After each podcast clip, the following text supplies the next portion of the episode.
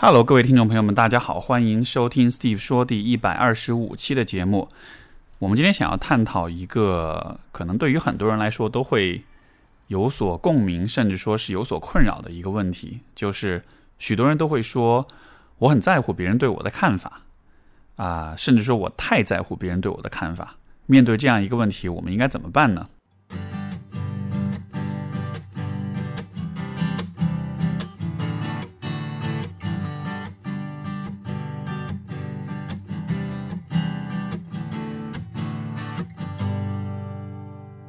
这个话题我们从一个听众来信说起吧。有一位听众叫七七，然后他大概跟我分享了这样一些问题，就是嗯，我是一名留学生，前段时间准备留学的各种事情有些压力，从那时候就开始经常听您的节目，和我同住的同学以前是一个班的，所以多少有些了解，都是点头之交，没有深入交谈过。其实我担心他们会发现我和他们在社交上社交方式上不是一类人，会对我失望，和他们相处起来有些卡住的地方、呃、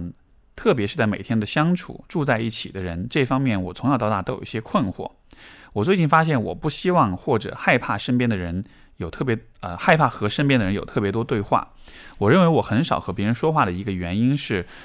呃、社交对我来说是需要很有价值很有质量的。其次，当我说话的时候还是担心别人会不喜欢我，否则我很难去自由的有安全感的去探讨。例如很多时候我想我也是这么想，就是我想说我也是这么想的，或者说出自己的想法时，脑子里就会蹦出、呃、担心别人不喜欢我这样的一些想法，虽然这种想法从来没有得到任何的证实。然后结果就是我不能很冲动的去表达自己的想法，就选择逃避，选择自己一个人。到底该不该冲动的表达自己呢？最后，其实我一开始没有把身边的人当作可以倾诉的对象，我经常把自己的想法、啊、只让自己知道，没有想过倾诉或者是选择性的倾诉。人是怎样愿意和别人倾诉的呢？我只会比较，我只会和比较熟悉的人倾诉，即使面对有些好感的人，也许一开始会主动说话，但不会一直主动找话题聊。呃、如果不说话、呃、就没法更加熟悉，会让别人认为我不在意他们。和我关系变好的情况似乎都是因为对方很积极主动的带动了我，但和我一起住的同学好像也和我一样，可能他们也和我一样交流没有安全感，所以没法变熟悉。我感觉他们也在期待着我说出我的想法，但都没有直接问我。另一个问题是，和身边的朋友能说话能说的话有哪些呢？因为我发现我经常没有话题可聊，有时会在一些小事上帮助别人，但我不确定对方会在我遇到困难的时候帮助我。其实我也渴望被需要，但做不到不在意别人对我的看法。我很好奇人们都是怎样区分什么样的人是即使没有相处很长时间也愿意熟悉彼此的，什么样的人是远距离的没有必要熟悉彼此的。最近我越来越感到没有安全感，期望期待得到您的解答。看上去七七是个学生党啊，年纪可能比较轻，然后社会阅历和与人交往的经验也许比较少，所以说我觉得会有这样的困惑，我非常能理解。事实上这也是，就比如回想起我自己学生时代，同样也是有这样一些困惑的，就是我和别人之间这一层关系应该怎么去相处跟建立，然后其实这一切都是非常非常模糊的。但是我觉得这个问题在很大程度上它其实就是要靠时间，靠你的积累，靠你的尝试试错。你做出了很多尝试之后，对于如何去处理人际关系这个事情的、呃、把握和信心自然就会增加。所以我觉得、呃、如果你是处在这样一种阶段的话，这其实可能就是我们在成长过程中必然经历的一个阶段。因为当我们从、呃、青少年走向成年人的时候，在从这个发展的人生发展阶段的角度来说，不同阶段会有不同的核心目标，对吧？然后但是在、呃、young adults 这个你呃，我们这个应该怎么翻译？二十出头的年轻人最主要需要解决的问题就是和别人的关系问题。当然你不能说这一切都是靠时间就可以解决的，因为实际上也有许多人可能到了二十多岁三十多岁甚至四十多岁的时候，他们还是会有一个困扰，就是非常在意别人的看法啊、呃，这也是比如说我在咨询里面来访者经常提到的一个问题。而且当他们提到在意别人看法这个事情的时候，似乎就往往都是以一种比较负面的和自我批判的一种角度来提的。很多人会自责，觉得哎，我我特别在乎别人看法，我觉得这样特别不好，因为我因为这样会让我很敏感，会让我很没有自己主见，会让我特别的看别人脸色行事，就好像是这是一个人格当中的一种缺陷的样子。但是今天我想分享的观点就是，这样子看这个问题可能是错的。我们应该怎么理解就是在乎别人看法这件事情呢？首先就是当我们在探讨任何一个人格特质的时候，当我们在进行自我探索和自我自我认识的时候，我觉得有一个原则大家需要记住，就是关于人格特质从来就没有绝对的好与坏之分。你拥有的任何一种特质，它的存在都是有它的意义和价值的，而区别是在于，就一个一个人格特质之所以会显得比较好或者比较坏，是因为这个是取决于你有没有把它放在一个正确的适宜的环境里。当我们说到比较在乎别人看法这件事情的时候啊、呃，如果我们从我们把时间维度拉，我们把这个就是时间比例拉长一点，如果我们从整个人类的进化角度来说，人的进化在绝大多数的部分时间当中都是在社群当中完成的。人是社交性的动物，而且在所有物种当中，人类的这种社会属性是最强的。我们在过去的几百万年里面，都需要和我们的同胞、和我们的部落、和我们的啊、呃、族群去相处。这样的一种高度社会性的动物，你觉得它是应该具有在乎别人看法这样一个特质，还是不应该具有呢？我觉得这个答案其实很清楚，对吧？就如果我们进化出来大家都是不在乎彼此看法的人的话，会发生什么事情呢？我觉得一个很重要的结果就是我们会没办法信任彼此，因为我们都会知道说、哦、这个人是不在乎我看法的，所以不管我说什么做什么他也不会听，他也会我行我素。这样子的话，人们之间就没法形成有效的协作和信任和和沟通了。而这样的情况之下，整个人类包括每一个个体的这种生存的概率其实就会大大的降低。所以人类进化到今天，我们之所以是社会动物，我们之所以能够成功的繁衍到今天这一步，我觉得在很大程度上就是因为就是有赖于我们都是很在乎彼此看法的。你可能会反对说，哎，不对啊，那有些人他就是不在乎别人看法的，但是他也活得挺好的呀。呃如果你说的是比如说有一些才华出众的这种天才，对吧？有些画家、音乐家、艺术家特别厉害，特别有才华，然后但是你知道很多时候他们性格是很难相处的，也特别不在乎别人看法，非常我行我素，这样的人会被大家认可，因为他的价值是是是大过了他的缺点的。可是这样的人非常少，而我们都是普通人，我们没有过于就是非常才华横溢的部分，我们也没有其他的资本来让人们可以彻底的忽视我们身上的缺点。在这样的情况之下，如果你是一个不在乎别人看法的人，你想想看会发生什么事情。我觉得一个最直接的结果就是周围人会很难信任你，更谈不上喜欢你了。而当我们得不到周围人的信任和喜欢的时候，这可能对于我们的人生、对于我们的生存、对于我们的生活都会是非常糟糕的一种影响吧。所以说在乎别人看法这件事情，我们需要先从根本上去、呃、改变我们的那种负面的假设，不要去认为在乎别人看法就是脆弱的，就是敏感的，这样的一些负面的批判性的标签对于你没有任何的意义和价值，而且也是对于人格特质一种非常大的一种误解。在乎别人看法，如果这个特质把它放在正确的适宜的环境里，它就会变成积极的、有价值的、有建设性的特质。那么对于在乎别人看法的人来说，什么样的环境是适宜的呢？我的理解，最适宜的环境就是就是说，如果负面的看在乎别人的看法就是敏感和脆弱的话，那么正面的看这一点，它其实就意味着我们是非常需要高质量的反馈和评价的，我们是需要高质量的社会关系的。如果你、嗯、生活在一个反馈和评价都是质量很低的环境里的话，你自然就会觉得自己敏感脆弱，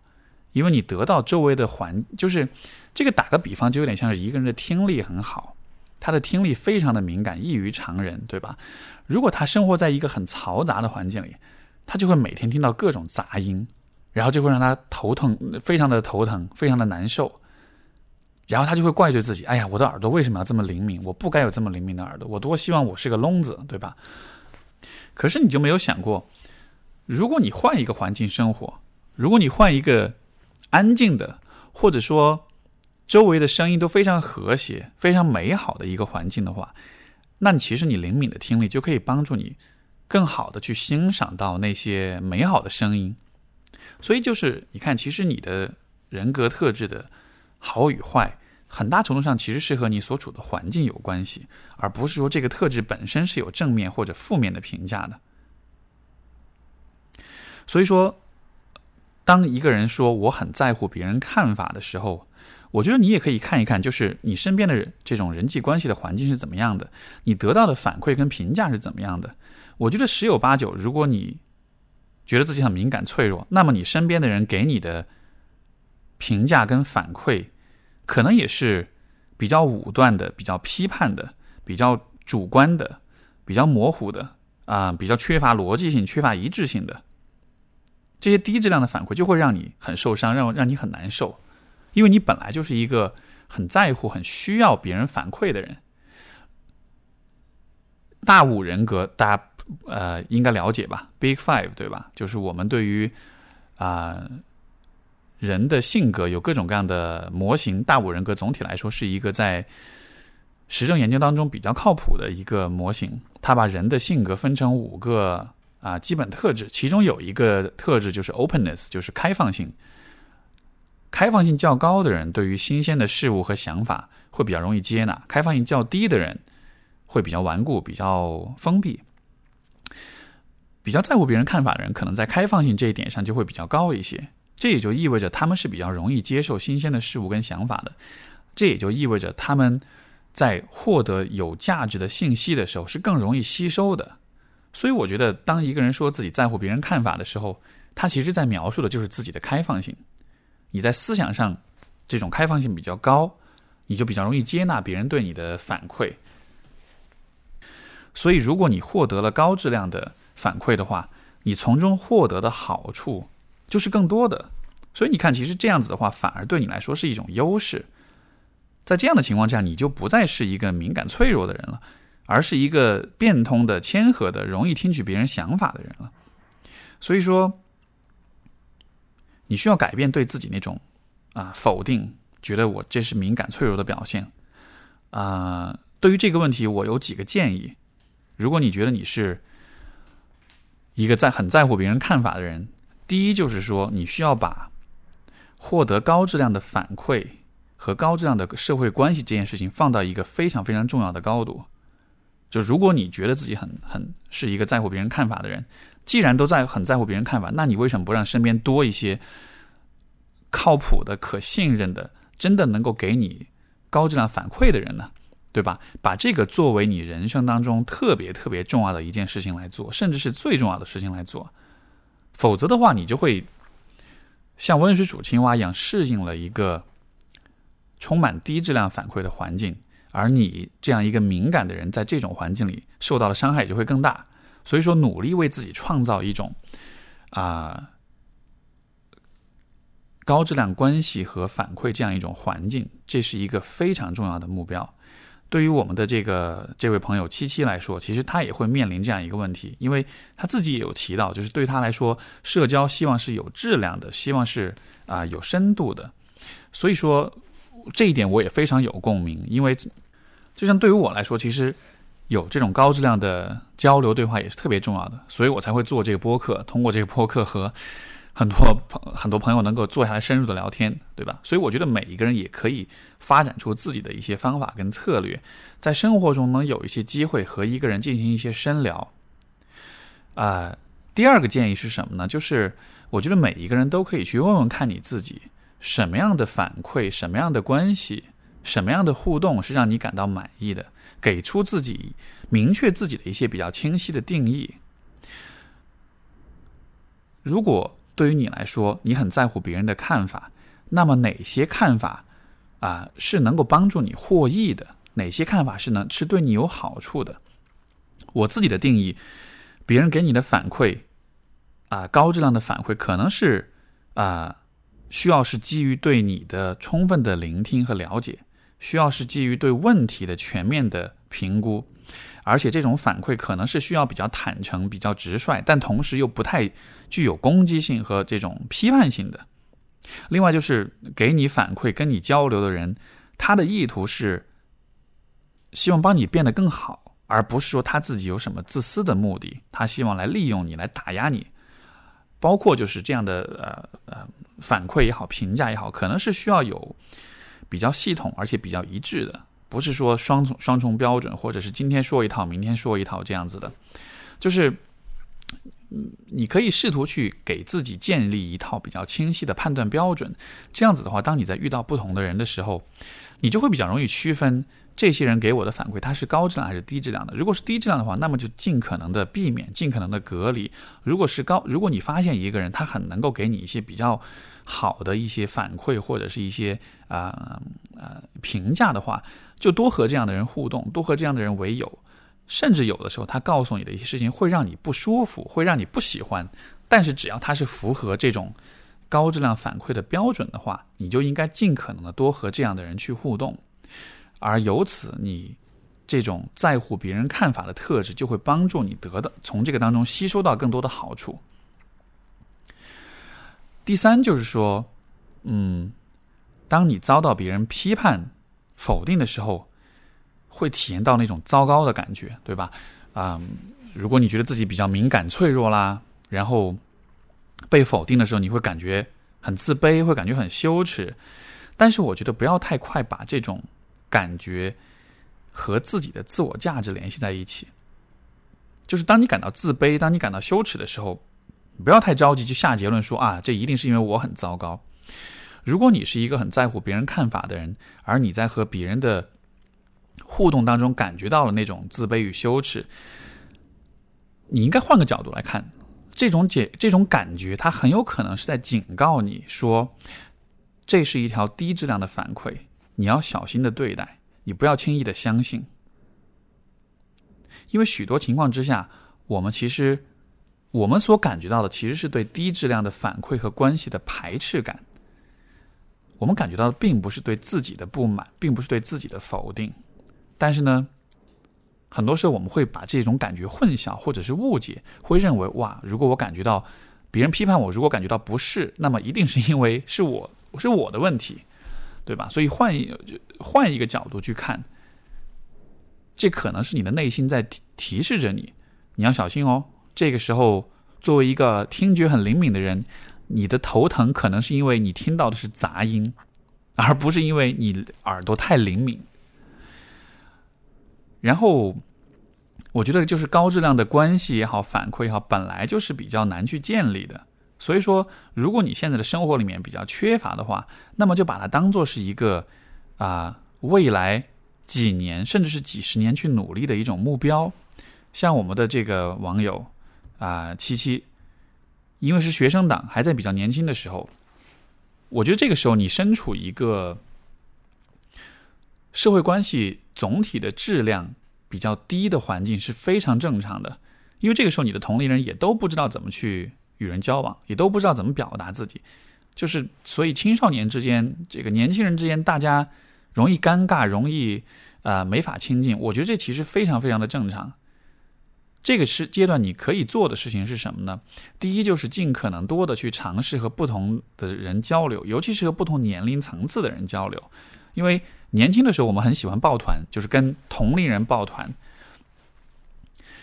这样子做的好处当然是你能够很快的得到接纳跟理解，因为同龄人之间可能大家相互的共鸣会比较多，然后这个大家会比较容易理解彼此，身份上比较接近，对吧？但是问题也就是在于别人有的缺陷跟不足你也会有，而你没有办法和别人做的不一样。所以我其实一直都很鼓励大家和不同年龄层的人交流。像小时候我爸会故意逼着我去和比如说他们单位上的领导聊天，会和他的大学同学去聊天。一开始我其实非常抗拒这样的一种体验，因为我总觉得哇，一帮中年人有什么好聊的，而且一开始我也会很紧张，我不知道该怎么去和这样的人相处。这种不知道的感觉不是因为这个事情本身很难，而是因为就是如果你面对一个你未知的事情，如果你没有任何不舒服的话，这是不对的。你面对未知的事情，你就是会有不舒服，而这种不舒服的感觉才会驱动你想要去搞清楚，想要去学习。所以说当我面曾经呢，我面对比如说要跟中年人们聊天的时候，我就会不舒服，而不舒服之后我就会想说，我一定要努力把这件事情做好，这样子我才不会不舒服。所以我记得有一年夏天，当时我和我父亲去啊、呃，去到深圳，因为当时他们大学同学会在那边开开这个就是同学会，然后当时我爸忽悠我说啊，其他的大学同学也都会带他们的小孩去，所以都是年轻人了，去玩呗。我就想好吧，那就去了。去了之后发现只有我一个小孩，全部都是中年人，然后我要跟他们在一起度过一个星期的时间，这当时对我来说是一件特别特别可怕的事情。但是一个星期之后，我的感觉其实是很不一样的。我觉得这种体验很有意思。我跟一群中年人在一起，嗯，度过了这么一个星期的时间之后，一方面我对这种环境没有那么排斥了，因为其实通过和他们的互动，我我逐渐的摸清楚了我应该扮演什么样的角色，我应该怎么和他们交流。另一方面，我也更加的了解了，就是这样的一些人，他们的他们到底是什么样的，他们和他们交往起来，因你你可以有什么样的一些期待和一些预期。所以这个部分反而就变成了一个我比较熟悉、比较有信心的这样一个领域。所以我觉得这就是我们能够去啊积累起社交上自信的一种很重要的方式。然后我觉得另外还有一个点，就是在于你需要有意识的去模仿和学习一些比较好的人际交往的一些技巧。虽然我们说嗯，高质量的社交是需要发自内心，是需要坦诚，是需要啊有比较好的这种初心，但是另一方面我完全不否认技巧的重要性。所以说比如说对于七七来说，我觉得有一些技巧是你立刻可以去尝试的。一方面就是你可以主动的去表达自己的一些想法，其实你自己已经意识到这个问题，对吧？就是好像你和同学之间大家都是在等着对方先迈出那一步，然后大家可能都是带有很多的不确定性，在这样的情况之下，谁先迈出那一步，谁可能就把握了去改善关系的、呃、主动权。又包括比如说很多时候你总是在想，我要不要去冲动的表达我自己的想法。其实你有没有想过，与其去表达自己的想法，一种更安全也更自然的方式难道不是、呃、去帮助对方进一步表达他的想法吗？比如说你可以向对方提问啊，比如对方告诉你一件什么事情，你可以问问看他，哎，这件事情很有意思，能不能更多的说说看，对吧？通过提问的方式帮他去展开他的一些想法，这样子的话会让对话更更顺畅，而对方在回答问题的时候，你其实也有你也就有了空间，有了时间去思考接下来我要说什么。所以说有这样的一些方法技巧的存在，它可以让你变得更自信、更放松。当你更放松的时候，你在人际交往当中也就有更多的时间去注意到很多的细节、啊、有很多的时间去思考自己要做什么。而当你进入到这样一种比较放松跟自然的状态的时候、啊、社交就不会成为那么一件很可怕的事情，你也就更有能力去把握你和什么样的人建立关系。然后在一开始可能我们会希望和所有的人都建立关系，但是如果前面所讲，如果你是个很在乎别人看法的人，那么你未来的这个人生发展当中，你需要有意识的去做的事情，就是对于那些比较低质量的关系，或者是给你低质量反馈的人，他们会需要逐渐的退出历史的舞台。你需要在生活中越来越多的在身边聚集那些嗯，可以和你形成好的关系，也可以给你高质量反馈的这样的人。这样的人聚集的越多，对你的成长跟发展也是越有利的。而你也会越来越多的发现，所谓的在乎别人看法这样一个特质，到了后来它会成为非常好的、呃、一种优势。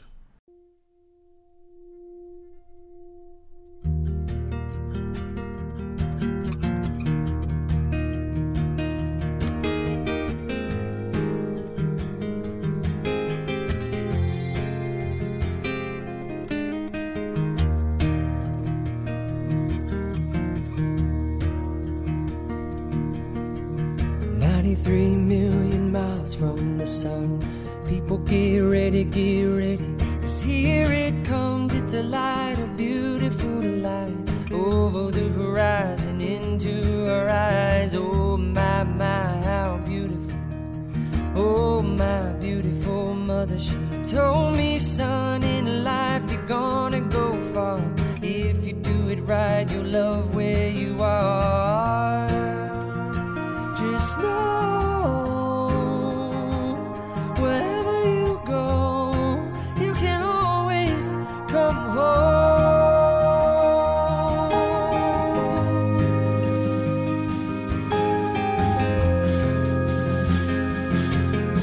two hundred forty thousand miles from the moon, we've come a long way to belong here, to share this view of the night, a glorious night. Over the horizon is another bright sky. Oh my, my, how beautiful. Oh my, irrefutable father, he told me, son, sometimes it may seem dark, but the absence of the light is a necessary part. Just know.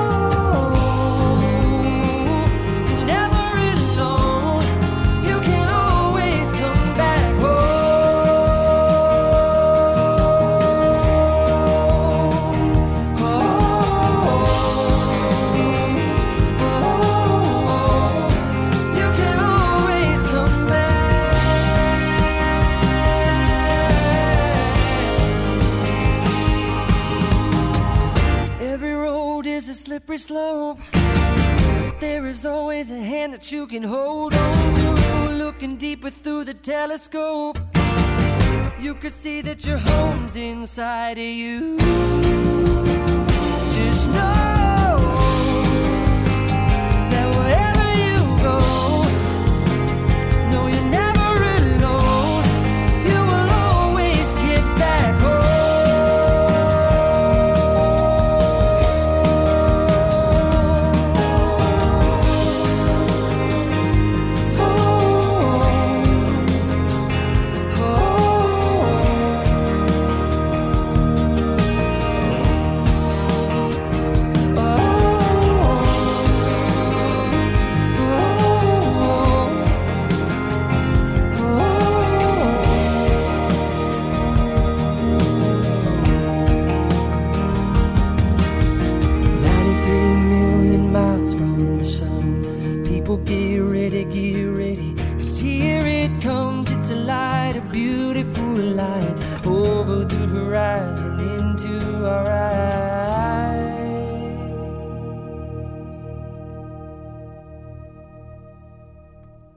今天的第二封信来自、呃、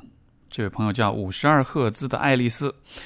呃、她说，很多时候我会怀疑自己不是一个正常人，很多时候我觉得自己与世界格格不入，比如自己喜欢听越剧、听电台、听轻音乐、看看老电影、吃五仁月饼，舍友总觉得我很奇葩，比如我总喜欢一个人默默做自己的事情，而舍友总是嘲笑我呃、嘲笑我你怎么天天去图书馆，嘲笑我上课回答问题不搭边，嘲笑我反射弧很长。很多时候自己会觉得他们不理解我，很多所以很多事情不想去解释，偶尔也羡慕他们放得很开、呃、我也希望自己能够和他们打成一片，但是似乎乖乖女的形象一直在，而且自己有时候确实也不喜欢他们的话题。最近很疑惑，不知道是不是我永远无法遇到跟自己相同频率的人，总觉得自己是很孤独，但其实呃，也很享受自己啊、呃、一个人，可能是觉得周围人都是一个团体，而我是一个，而我只是一个个体，而慌张了吧。这又是一个比较年轻的朋友，嗯、呃，来的来信啊。然后我觉得可能，就像我前面所讲的，在二十、十八九、二十出头的时候，对于这个阶段的人来说，主要最主要的一个挑战就是去解决和周围人相处的关系问题。我们都会去，嗯、呃，渴望归属感，渴望。呃、群体的这种接纳和认同，但这个话题如果放在不同的年龄阶段来说，它的意义其实是不一样的。什么意思呢？当你觉得自己奇葩，当你想要融入群体的时候，当你想要、呃、让你的舍这个室友们去喜欢你，去去接纳你的时候，在本质上来说，你想要做的事情是让他们喜欢你，对吧？可是啊，你需要明白的是，被别人喜欢，就是如何被别人喜欢这件事情，在不同的年龄层其实方法是完全不一样的。在很在这个大家都是年轻人，都是学生党的时候，这个时候每一个人的个性其实都并不鲜明，我们的自我，我们的生活，我们的整个人生轨迹都还在一个萌芽的阶段，所以人与人之间的差异其实并不大。在这样的情况之下，我们要喜欢彼此，那么怎么去喜欢呢？就肯定是需要更多的共鸣，更多的相同之处。我们需要喜欢同样的音乐，同样的电影，同样的歌星，好像这样子我们才有一个呃基础，有一个呃一种中一种理由去喜欢彼此。可是随着年龄的增长，当我们的自我越发成型的时候，喜欢的这个过程会变得不一样。在更大一些的时候，我们会喜欢彼此，不完全是因为我们有相同的爱好和兴趣，而更多的时候是因为我喜欢这个人，是因为他身上有一些闪光点，是因为他有一些很了不起的事情，是因为他有一些很独特的有价值的品质、能力或者是积累，对吧？在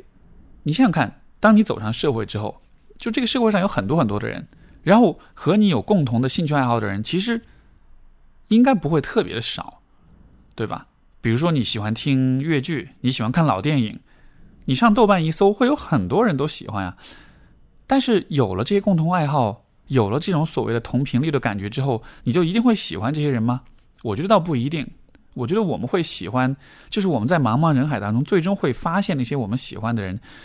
都是因为他们身上是有一些比较、呃、独特的，我们比较欣赏的东西的。而什么东西能够被人欣赏呢？有价值的东西能够被人欣赏，而什么东西是有价值的？那一定是比较珍惜、比较难得、不能够轻易得来的东西的。所以，对于像这个就是爱丽丝这样的年轻的朋友来说，如果你是这样一个人，如果你在群体当中不太容易融入，你也不太喜欢跟大家去打成一片，我其实觉得这是完全 OK 的情况。但是你不要因为没有办法融入而就忽视或者放弃对你自己的这种建设。在这个阶段，你可以做的事情是去把那些你喜欢的、在乎的事情做得非常的好，甚至做到极致，做到一种令你满意的状态。这样其实随着时间的推移，你身上这些有价值的部分会逐渐的凸显出来，然后身边的人就会慢慢的发现你在这个方面的这种出色跟优秀，然后他们自然就会喜欢你。因为、呃、像比如说我自己的经历啊，我在学生时代其实也会有这样一个，就跟这个爱丽丝的心态其实是蛮像的。 我, 我也是那种不太喜欢也不太善于去合群的那种人。然后但是在那个阶段，我所做的选择就是，比如说我知道我的语言天赋还不错，所以那个时候我就努力的学英语。当时我这个从初中去高中，因为是去一个新的学校，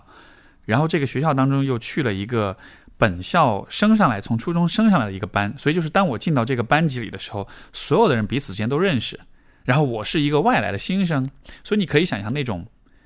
无法融入的那种障碍是有多么的大。但是在那个阶段，我也没有说花太多时间去努力的想要去融入，我觉得这是徒劳的。所以当时我做的事情就是我努力学英语，因为是去了外语学校，所以我知道英语会是一个很重要的一件事情。而当我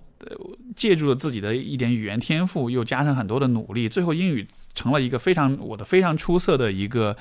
呃一个项目。然后后来大家都会觉得，哇，你好厉害，你英语很好，所以你自然就很轻松就解决了那个被喜欢的这样一个问题。所以我觉得对于年轻朋友来说，这是大家都可以去有的一种思考。虽然在这个阶段你比较担心的是融入的问题，但是我觉得在长远来说，更有价值的是去思考你的天赋、你的擅长、你的激情所在，然后去发展这些部分。因为到了最后你会发现，学生时代那些很 popular、很受欢迎的那些人，他们长大之后不一定是一直都会被人喜欢的。而那些有专长、有天赋、有个性，或者说能够做一些很有意义、很有很有价值的事情的人，长远来说，这样的人他们被人欣赏跟喜欢的概率是更大的。所以我觉得当然这也是我自己个人的价值观，就是我永远是宁可做一个有价值、嗯、有专长的人，我也不愿意做一个受大家喜欢但是很平庸的人。我也希望对于爱丽丝来说，你也可以变成这样的人吧。我们今天的第三封信来自应该是一位男生啊，他说没有署名，他说是这样子的，我总爱偷看他的手机，这个他是女那个女他，然后他比我小三岁，他的男网友蛮多的，而且之前网恋也挺多，也约过炮，然后网恋过一个男朋友比他大七岁，我不知道是不是真爱，就是感觉他玩心很重，我自己也有一些自卑不自信。他最不喜欢我看他的手机，但是密码会告诉我，还有微信里留着一些前男友的电话地址，还有一些他们过去的照片和聊天记录。我真的不知不知道应该如何去处理这个情况。我也能感受到他是真心爱我的。我们现在都是北漂，他九七年，我也没有说不信任，也想去多了解一下他的世界，也会经常找他谈心。他没有什么。啊，他没有，他也没有什么跟我讲的，没什么独立的想法。其实也明白自己有的时候不应该去纠结他的过去，也没办法为他的过去买单，只想以后好好的在一起。但是我心里总是这样的不安，是我心里的问题啊，麻烦您指点一下，谢谢。其实我觉得这样的情况还蛮常见的哈，而且真的是不分男女的，因为有的时候也会听到一些女性说到自己的伴侣也是那种跟很多的异性会有暧昧啊，或者怎样的。嗯、um, ，我们或许可以这样来理解这个问题。首先，和不同的人有暧昧，或者说在亲密关系里依然和其他的人接触来往什么的，这件事情本身肯定是很有问题的，对吧？因为第一，它会伤害到你现在现在的关系，而另一方面，你和不同的人交往，其实每一段关系，每一种交往都是很消耗的。都是、呃、一个过程，需要你投入时间精力的，而显然你在做的所有这一切事情，他们相互之间是有冲突的。就是说，如果比如说你是一个发自内心就喜欢跟不同的异性交往的人的话，那么你可能不一定会选择进入到一段亲密关系里，你可能会在不同的关系之间游离，然后这也不失为是一种生活方式，而且你可能乐在其中。但是许多人的选择是他有了一段关系，但他同时还和很多人暧昧。那么为什么会发生这样的情况呢？我觉得在一定程度上，这个其实和很多人在恋爱关系里天天不理女朋友或者不理男朋友，只是一直玩游戏，有异曲同工之妙。就是说，这其实不一定是一个、呃、暧昧的问题，这不是一个花心的问题。我觉得当一个人在嗯。很多的关系当中游离，有很多的这种暧昧对象的时候，你可以看到，就是当一个人需要把自己的时间用各种关系来填充的时候，他是无法，这说明他是无法独处的，他是没有办法、呃、面对他自己的。我觉得当人们在做这样的事情的时候，有各种暧昧对象也好，玩游戏也好，或者是用其他的方式来填充来逃避也好，他们其实是在回避一些关于自己的一些很重要的问题。这些问题可能是：我是谁？我从哪里来？我要到哪里去？我想变成一个什么样的人？我想要什么样的生活？嗯，所以每当我看到这种情况，我脑海里跳出来的第一个念头就是，可能这样子的人是比较缺乏自我的，尤其是这位朋友描述的这个女孩，可能也比较年轻。而我不了解他的成长经历是怎么样子的，但是会不会也许在成长过程中，他自己的自我，他的人格可能也没有得到比较多的引导跟支持。所以你想，当一个人一直处在这种困惑跟不确定当中，当他不了解不认识自己的时候，但是你又就是你是需要去思考这些问题，但是你又不愿意去思考的时候，那你就只能通过逃避咯。而可能对于这个女生来说，她刚好选择的逃避方式就是在不同的关系里去逃避。而这一点我不确定，就是你就这位来信的朋友，你能够帮到她到一个什么程度。因为一个人是否能够领悟到这一点，是否能够意识到，就是他所做的这一切可能都是在逃避他自己的人生责任的话，这种意识可能是要看缘分的，是要看当某些事情发生，他真的醒悟过来，痛定思痛了之后才能意识到的。我觉得你作为伴侣能够做的事情，也许你不一定要把，虽然可能对于你来说这有点难哈啊，但是你或许可以先想看你有没有了解你自己，你有没有找到你自己，你是怎么找到你自己的。通常来说，我们找到自己的方式，至少我们需要去回顾跟了解自己的过去，自己的成长经历，对吧？我们知道了自己的过去，才能理解当下自己为什么是这个样子的。所以也许你可以帮他做的一件事情是，你可以用一种比较轻松随意的方式和他聊聊他的过去，他的成长，他的家庭，然后耐心的聊，帮他慢慢的理解说今天他是这个样子可能是和过去的哪些经历有关系。这样的对话看上去好像是没有什么实际的，得不到什么实质性的这种结果，或者是解决任何的问题，但是他能够做的是帮一个人逐渐的去培养起自我意识来，培养起一种相对比较独立的、呃、人格出来。当一个人有了更强的自我意识，有了自己的、呃、主观能动性了之后，他就会意识到说他在做的很多选择和他自己想要的东西其实是相悖的，对吧？就显然你的伴侣，你的女朋友，她和你谈恋爱，包括和你的感情也不错，但是显然她在和其他的异性交往的时候，这种行为和她和她就是想和你相处这个目标是相悖的。而为什么人们会做出这样的自相矛盾的选择，我觉得就可以在一定程度上理解为，就是他们就说的简单粗暴一点，就还是比较没有自我吧。一个人没有自我的时候，他就只能对于外界做出一些 像, 像是一种就是反射性的一种本能反应，对吧？谁撩他一下，谁赞美他一下，或者是他看着谁比较帅，他就会根据自己的那种很本能的那种很情感上的那种直觉反应去做出呃去去做出一些选择。但是这不是一个有自我意识的人会做的事情。一个有自我意识的人会在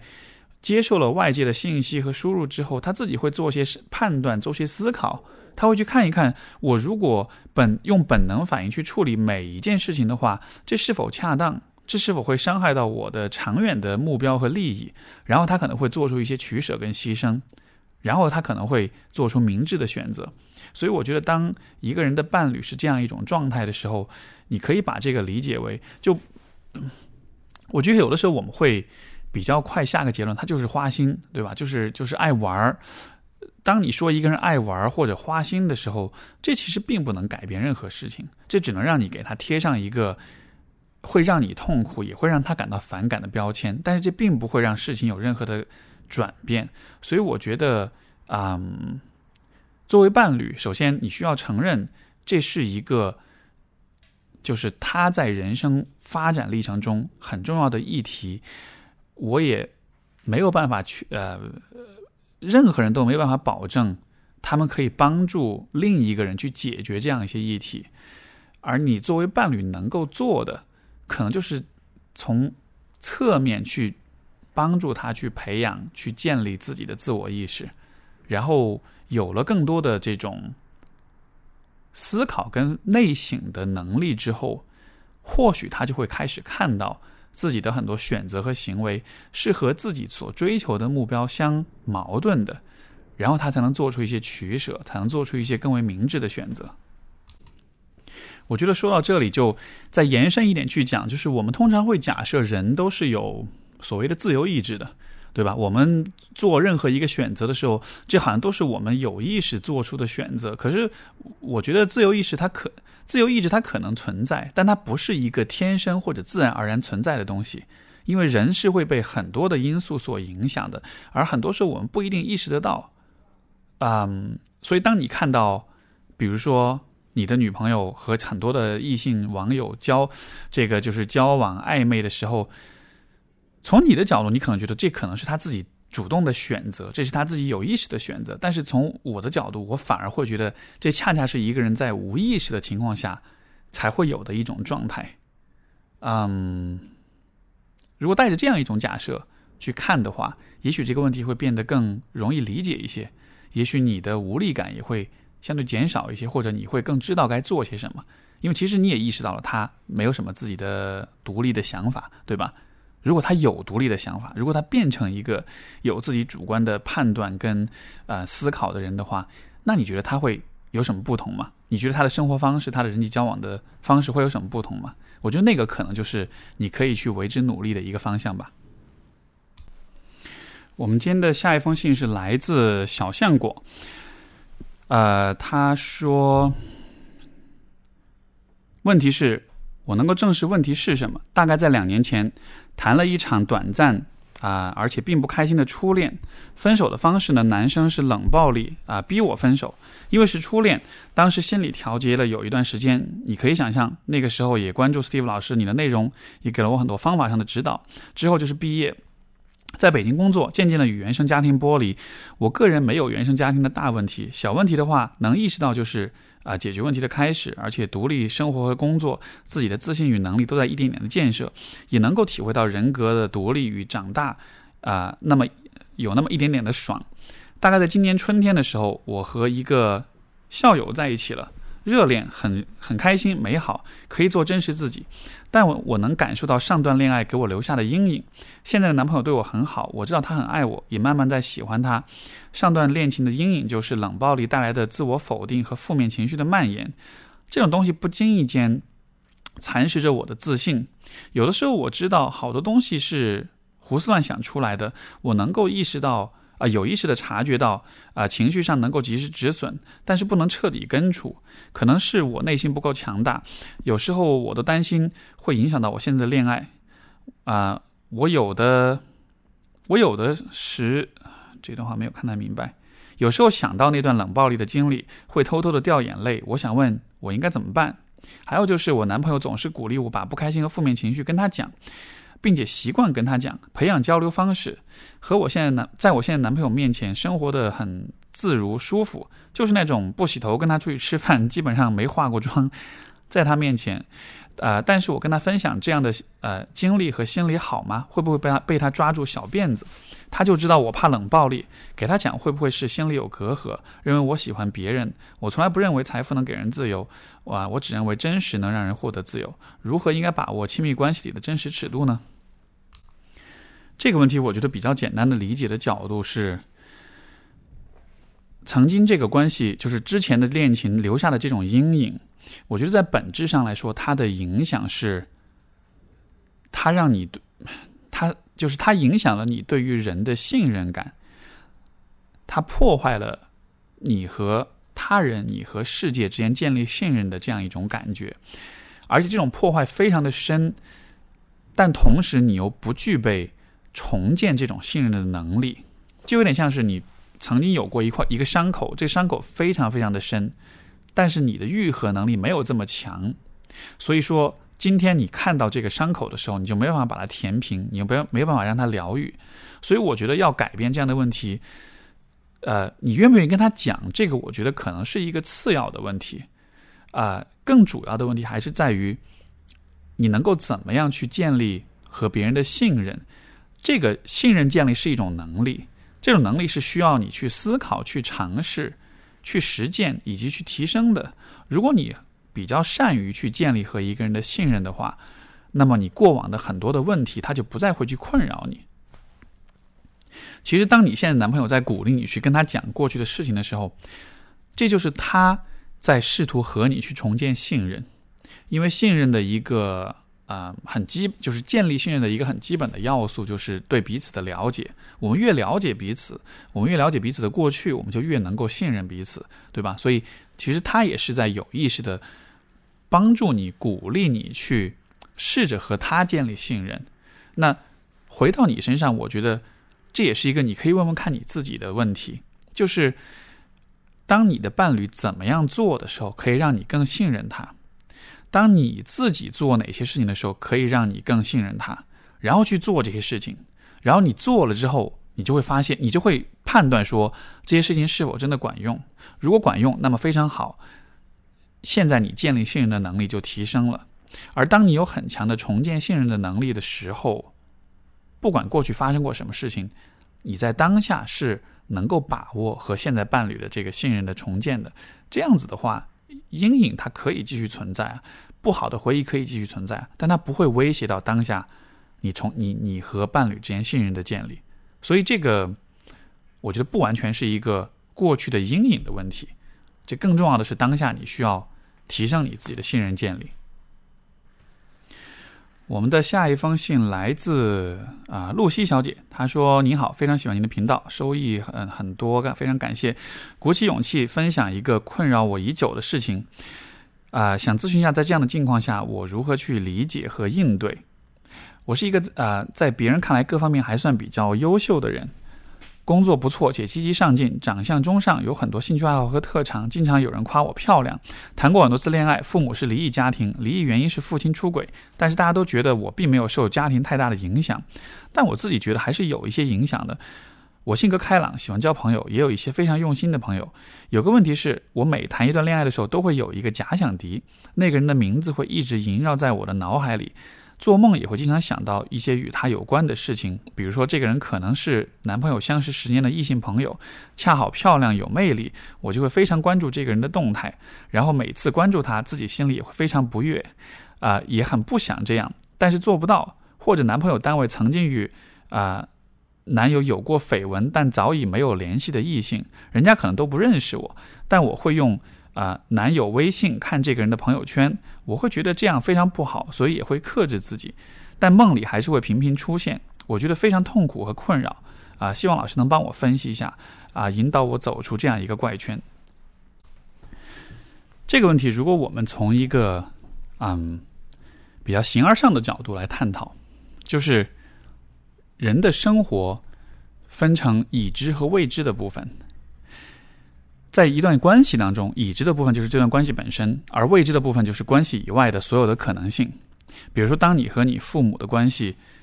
他们的婚姻是你已知的，而你父亲的出轨是你未知的，对吧？所以当你自己走入你自己的关系的时候，你也会面对这样的未知，就是你不知道你的男朋友和这个世界上其他所有的异性之间会发生什么样一些事情。